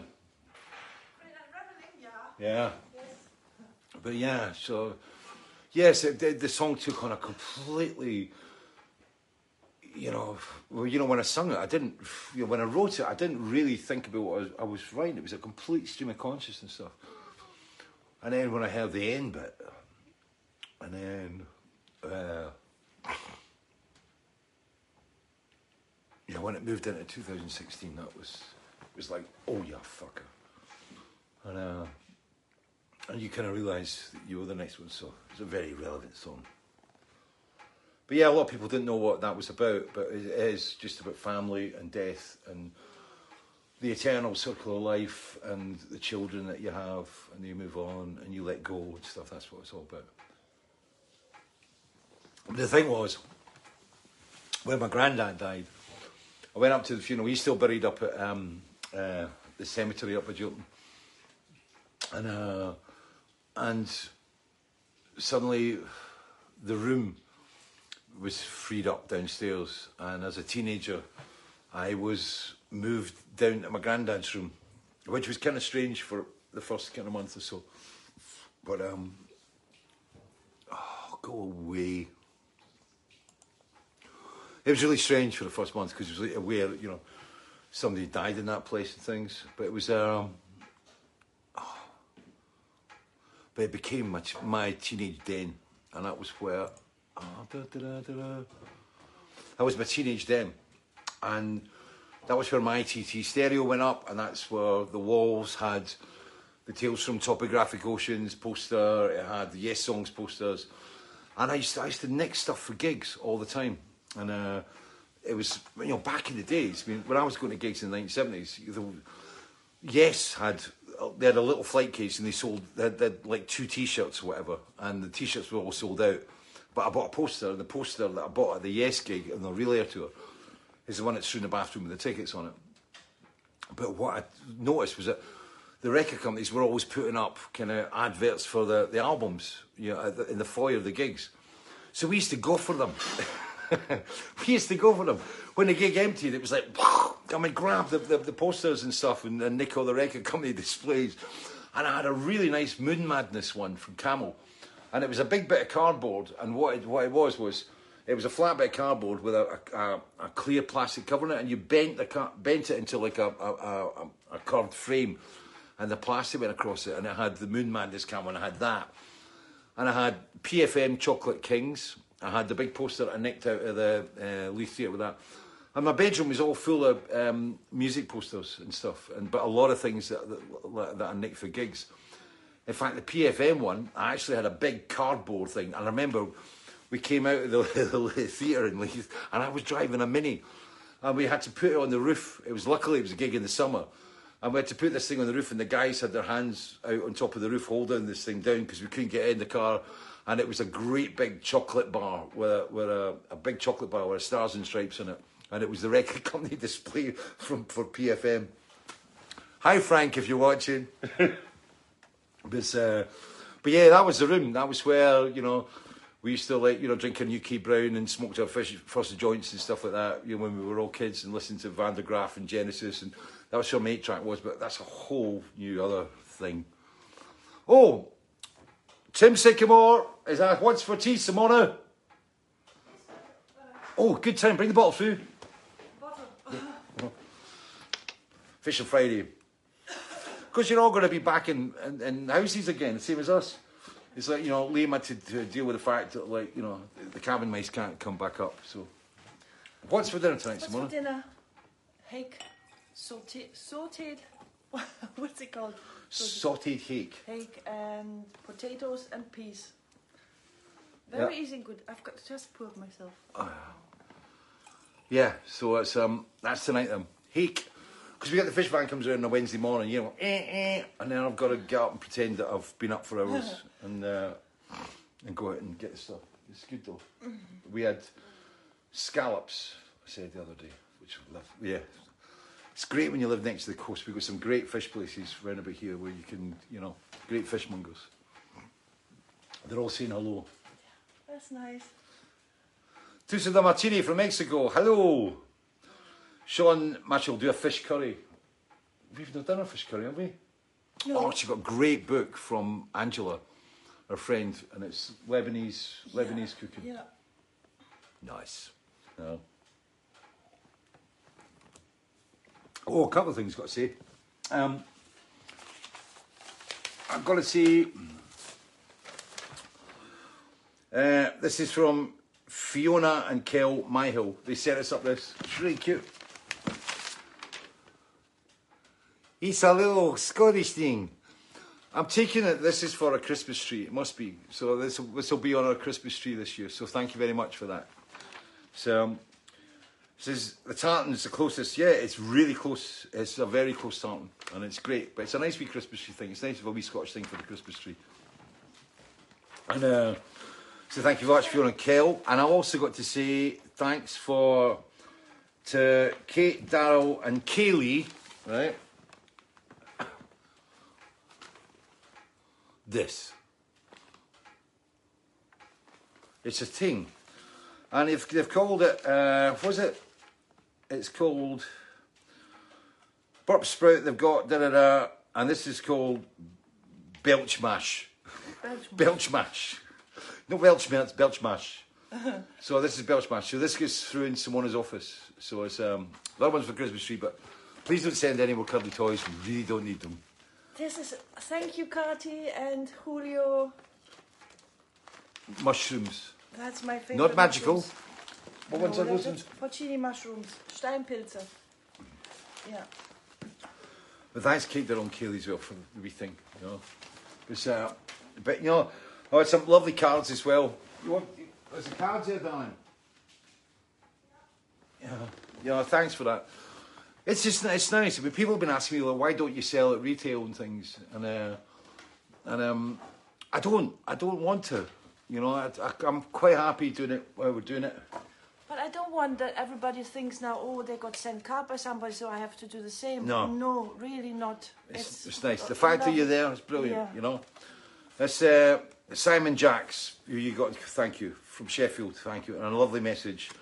Oh, another card uh, from Trevor in Oldham. Uh, thank you, and then I think this one was one one for the week four. Julie here. Thank you again. It's nice. It's, you know, this. And Nick Hazelwood, we did Nick before, but again, Nick, thank you. It's it's just really nice doing it this way, and you know, like I said, I've been dealing with um, I've been dealing with customer complaints and stuff, or, or like inquiries and complaints and things, and everybody's been really cool. And I think because people understand that kind of this is the way we're doing it, you know. You know, I mean, people talk about like, you know, okay, we've done three thousand vinyl and we've got thirty damaged or whatever, right? Most of it by the post. It's a minor percentage. I don't work like that. You know, I don't work with this kind of, oh, well, it's a corporate write-off. Oh, we're always going to use 1%. It pisses me off because every one of those things, it's an album that hasn't gone out there. It's an album that's not been listened to. And we actually take a lot of pride in, in the way that, that we deal with, with people, you know, and, you know, 99.999%, you know, are, are, of people that I've got in touch with are, are really understanding.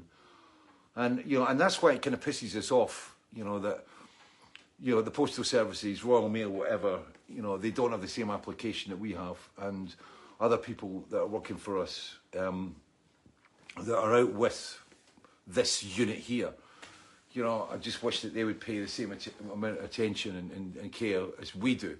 Because it works. And, you know, and I like, I like being able, I, I like the contact. There's something very wholesome about the fact that every album, every single one of your albums, right, it came from this room. It was in this room at some point.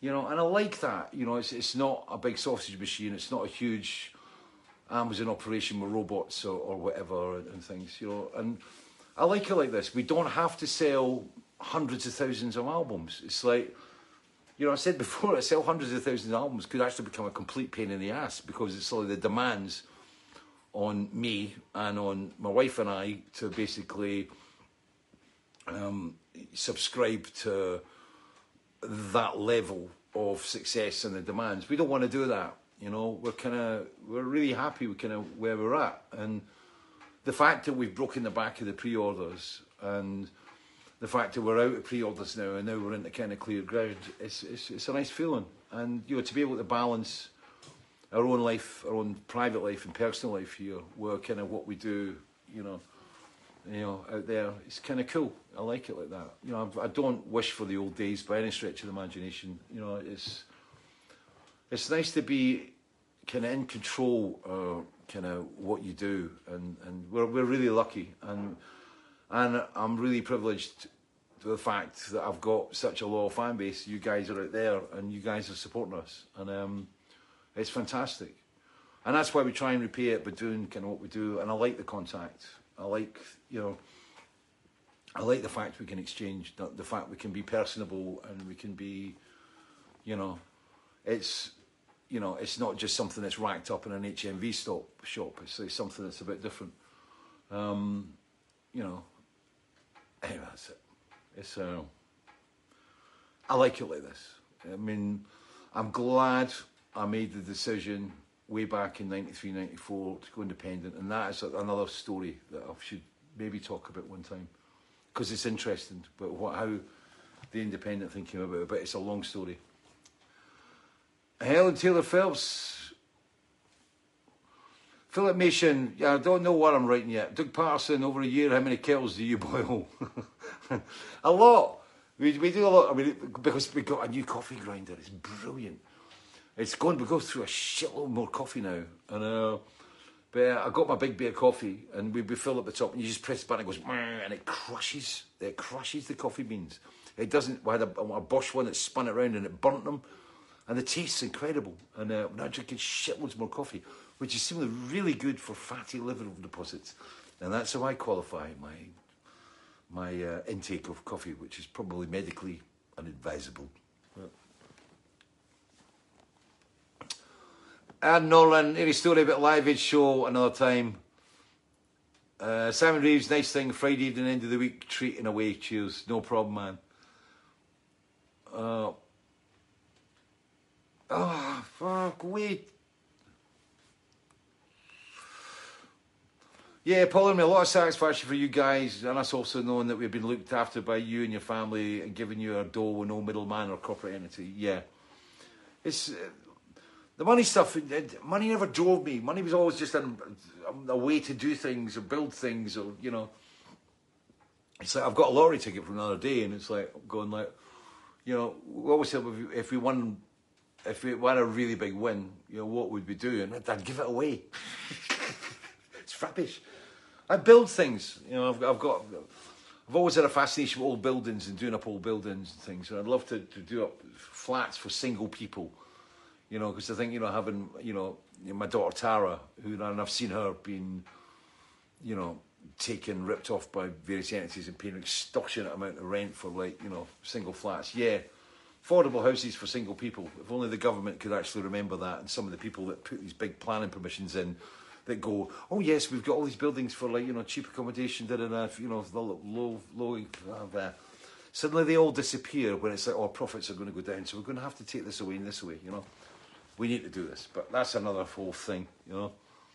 But yeah, I've got. I'm getting older now, which is good because I can start seeing stuff that you know you wouldn't see when you were in your thirties. But, but I'm going to be coming to that very soon. Not tonight, but like. Oh. Any Lemmy stories, Fish? It's nearly five years since he died now, and he's still missed. You might not know Lemmy was at my wedding. Uh, my wedding in not the one Simona and I, but my first wedding way back in uh, when was it? 1987. And Lemmy was in North Berwick. he turned up dressed like Lemmy, being Lemmy as Lemmy always was, and uh, he was um, snorting speed off a, an SS dagger in the, in in the grounds of the hotel and stuff. And I think he he was he ended up in somebody's house down in North Berwick. I think it was there was, a, there was somebody happen, something happening in a, in a garden, and he introduced himself, and he ended up making loads of friends in North Berwick. But he was yeah, he was at the wedding, off his nut. It was great. I, I used to, I used to know Lemmy quite. I used to see Lemmy an awful lot. And back in the days of the Marquee, he was always in the Marquee Club back in the in, in the early eighties when I, when I was kicking around there, and we always used to be up and like. But then um, I didn't see him for a while, and uh, he was always in the Hammersmith Odeon bar. Oh, that's another one. Forgot. What's his name? Oh, you got the seed there? Darren. You know that little packet of seed with the let the with the letter. Do you still? What did you do with it? There was a letter with seed. It was on the kitchen table. It had a little plastic bag with, with seed in it. You had it in your hands earlier on.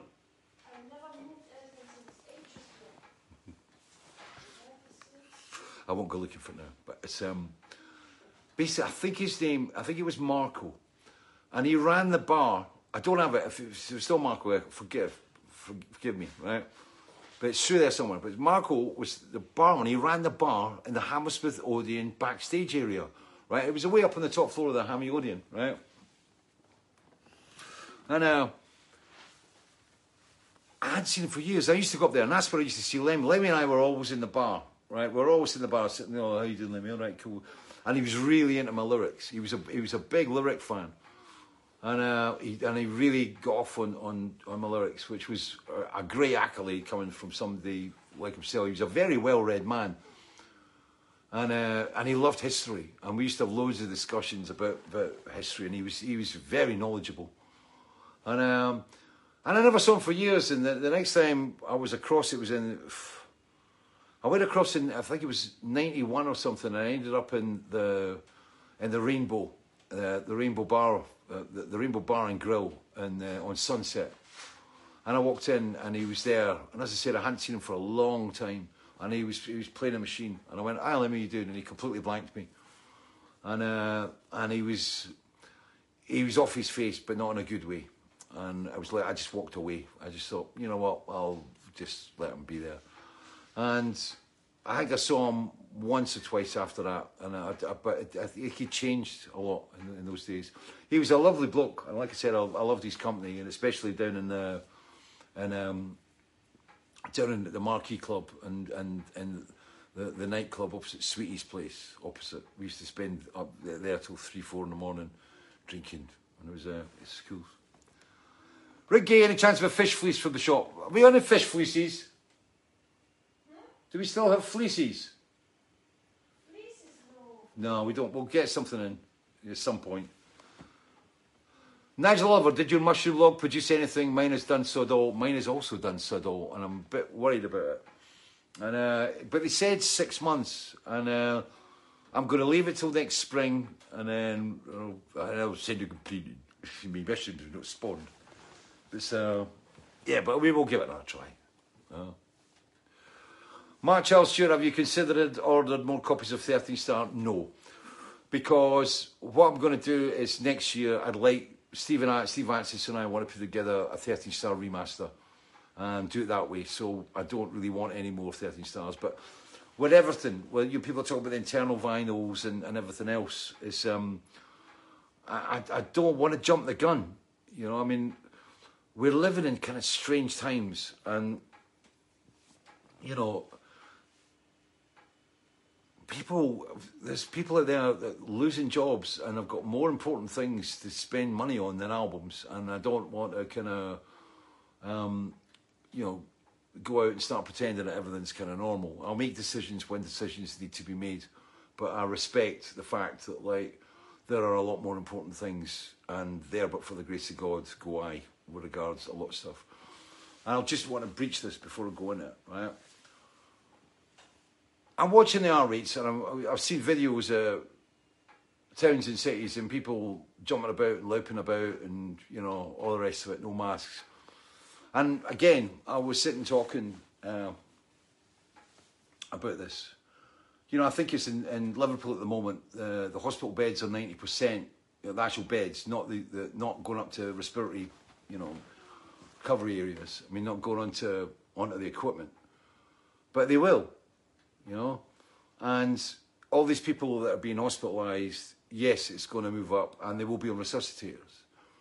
And I said last week, and I've said for the last couple of weeks, that you know people go on about you know well the worst thing that can happen is resuscitation and you know being unable to breathe and pneumonia and da da da. It's not, right? I was talking to somebody who's a very good friend of mine, no names, no drill. I know him, right? He caught COVID in April, at the, the end of March, beginning of April, and he wasn't hospitalised, and he said he had a dreadful, dreadful time, and I was talking to him about a week ago, right? And he said it's COVID. This is the gift that keeps on giving, right? And he's been recovering since the beginning of April, right? And what happened was that during that that time, uh, during the end of the COVID thing, his temperature was up. He was delirious. He was in a complete mess. He said it was horrible, one of the worst things he's ever had. And he thought he was having a stroke because his face dropped. His, his one side of his face dropped. And he's now been diagnosed with Bell's palsy. And Bell's palsy, for those who you may or may not know, it's a virus that basically affects them. It comes out the. It's got to do with nerves, etc. But basically, one side of his face, including his mouth, is dropped, and they don't know if it'll ever get better again. Um, and he's just hoping that it'll it'll kind of heal. But there is no cure for it, and it's it's a, it's a byproduct. In the same way as you know, there are people suffering from organ failure after COVID, right? And this stuff is all called it's called long COVID, and you will get used to this term because they're now starting to pay a bit more attention to it, right? It doesn't matter whether you're 16, 17, 40, 30, whatever you might not end up on a ventilator, you might not even end up in hospital, but there's there's problems with this long COVID, which is the post COVID thing, in the same way as I have post sepsis things. I have problems with my nerves, I have problems with ligaments, I've got there's a load of post sepsis stuff that happened to me, you know, since I've recovered from sepsis that are, are not going away, right? And it's the same with COVID. And that's what you need to think about a little bit because, you know, if you think it's just a case of like, you know, you're avoiding going into hospital and being a ventilator, no, you're wrong. You've got to be aware that there are other things that are happening that aren't being really talked about, that need to be talked about. Channel 4 were on about over 100,000 people suffering from long COVID, and we need to be aware of that. And that's why it's important to do stuff like wash your hands, keep your distance, and wear the mask. I wear two of these when I go out. Right? That's the way I keep the, the, the, the, level up. It's not medical, but it, it, it's doing the trick. And we don't go out. And I just cancelled the tour next February because I can't trust, you know, what it's going to be like. And I cannot risk my band, my crew, and I can't risk you as well. Because if you come along to gigs, I don't want you guys coming along and go like, you know, am I going to be okay? And da da da. You know, we have to get through it. But the only way we can get through is get the R, R rates down. And the only way we can do that is basically isolating. You know the score. I don't want to become boring, and uh, you know, but it's like we're fucking up at the moment, and the government's not helping. I think it's, it's becoming complicated, and I've said before, common sense is the best thing you can possibly use in this scenario, and just think about it. You know, um, we hole up here, as I said, we're lucky. You know, we're, we, I've got the garden, we've got this unit. You know, we don't. You know, thanks to you guys, we're able to like, you know, pay off bills, etc., etc. You know, the album recording has been paid off now, and it's, um, you know, which has been a, a, a big relief for us. But fuck all that. It's like the COVID thing is just, you know, like this afternoon I was watching TV and it hit me. You know, it just it, it grinds you down. I, I know it grinds me down. It grinds you down, and it's like. But we just got to stay focused, and as I said, stay positive and all. Um, you know, I get cabin fever, and as I said, you know, on, you know, when I sent out the email and, and said tour gone, it was there was a big lump, you know, in my soul, a big dark sudden lump in my soul when it was like, oh fuck, I'm here again, you know. But I've got to deal with it, you know, and so we all. But I mean, it's up to you guys to look after yourselves and be responsible for yourselves. If if everybody's responsible for themselves, then things are gonna ease off. And it's all, you know, as I said, I mean, I understand about people not having work. I understand this. The government does need to step in an awful lot more and deal with this furlough thing. There's no point in turning and saying lockdown if people are sitting there, you know, I mean, the, the rents and everything. I mean, I've got my own ideas about this. It's, I've too short a time to go into this, but I mean, there needs to be a bit more understanding right across the spectrum, you know, on, on, on where this, this all is. But the bottom line is, as individuals, we've got to be responsible for ourselves and be responsible in some degree for others. You know, if we take care of ourselves and if everybody does that, then we can get things under control. And at the moment, it's fucking out of control, you know. And um, and Fishing Friday, you know, I actually thought, you know, that you know maybe at this point, you know, would be kind of, you know, getting to the stage where it's like, you know, there's only another couple to do. Nope, I'm still here, and I will still be here, and I will carry on being here as long as this shit is going down, and that is the way it is. But um, we're moving towards an end game now, and uh, the other thing. Like I said, so what Steve Hansen said, 2020 is like the season finale is going to be something really, really special. Because I mean, you know, like I said, watching CNN at night and then watching, you know, Sky and BBC and blah blah blah and reading the Independent, the Guardian, and everything else. It's like, fuck. Yeah. I know. And right on the top of all this, we have Brexit. He's like, you forget about that, right? He was, I was watching it. Oh, by the way, it's going to be probably the high probably a no deal Brexit. I'm going, oh, fucking bollocks. Excuse the language, but uh, yeah. So I was watching all those shenanigans today. I was watching Boris. Do you think Boris's hair's falling out? I think the stress is getting to him, but his hair definitely looked a lot thinner than it did last week, and I think the stress is definitely getting to him. But it was seen. uh, um, it was just, you know, it was like going down the news and you just forget about the Brexit thing. It was possibly a new deal and blah, blah, blah. 7,000 lorries. Uh, 7,000 lorries. It was like, you know, stuck in, in, at the border. You get the tour's on, but uh, we're going to be in a queue. It's going to take us three months to clear Dover. we'll have to fly everything in, get all the gear in Germany now. But those days, you think back to those heady days. I mean, even now, we should have been on the European tour now. I don't know where we were supposed to be tonight. But, you know, those days where you kind of, where the, the, the nightliner pulls up at four o'clock in the morning and you all, it's your last your last night of the tour and everybody's a bit scooshed and swallowed and everything like that. You turn up at the bar, French bar, oh, how you doing? Everybody off the bus. They're putting the dogs on. Da, da, da, da. Uh, Nobody's carrying, nobody's carrying. Oh, how you doing? Standing along there, mate. Well, yeah, you got passport. Uh, you know, Hi, here at Glasgow. Right. Oh, you're that boy at Marillion, aren't you? Uh, crawling back on the bus to get up on the ferry to sleep in the bunk beds, which you're not supposed to do. But you never bothered with the ship going down. It was like, I just want to sleep now. And then getting into England and sailing through and then getting onto the M25. Those days have gone. it's going to How many weeks have we been here? Where's the nearest toilet? I need to get off this bus. It's not moving. It's going to be completely different. And it's like, like I said, I mean, you know, getting equipment back and forth from, from Europe is going to be a whole new deal, you know. So uh, yeah, that's all to, to look forward. You know? Um. Ah, anyway, so we're moving into. it. I want to play this because this is kind of how I've been feeling. This this track kind of, I think summed up my week. You know, I'm here and I'm I'm chirpy and and da da da. But I mean, it has been, it's been a testing week this week. You know, playing whack a mole and um, dealing with all the bits and pieces. But we're here, right? We're here, and it's Friday. It's Friday. So, ah, let's get something set up. Got to put the vinyl on now. This is where I scratch everything this shit turns Set Phasers to stun captain.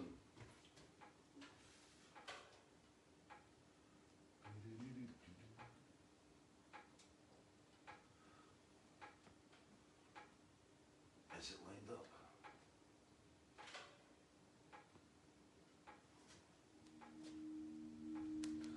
Look at that. Perfect positioning. This is for us tonight vinyl.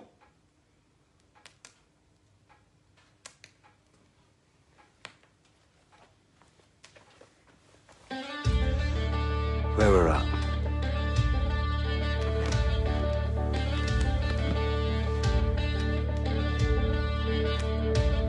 Please let me introduce myself. I'm simply a man of our time. Dig it.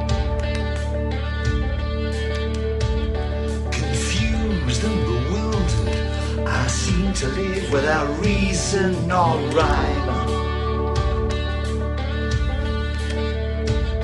Betrayed by system, I've given up trying to change.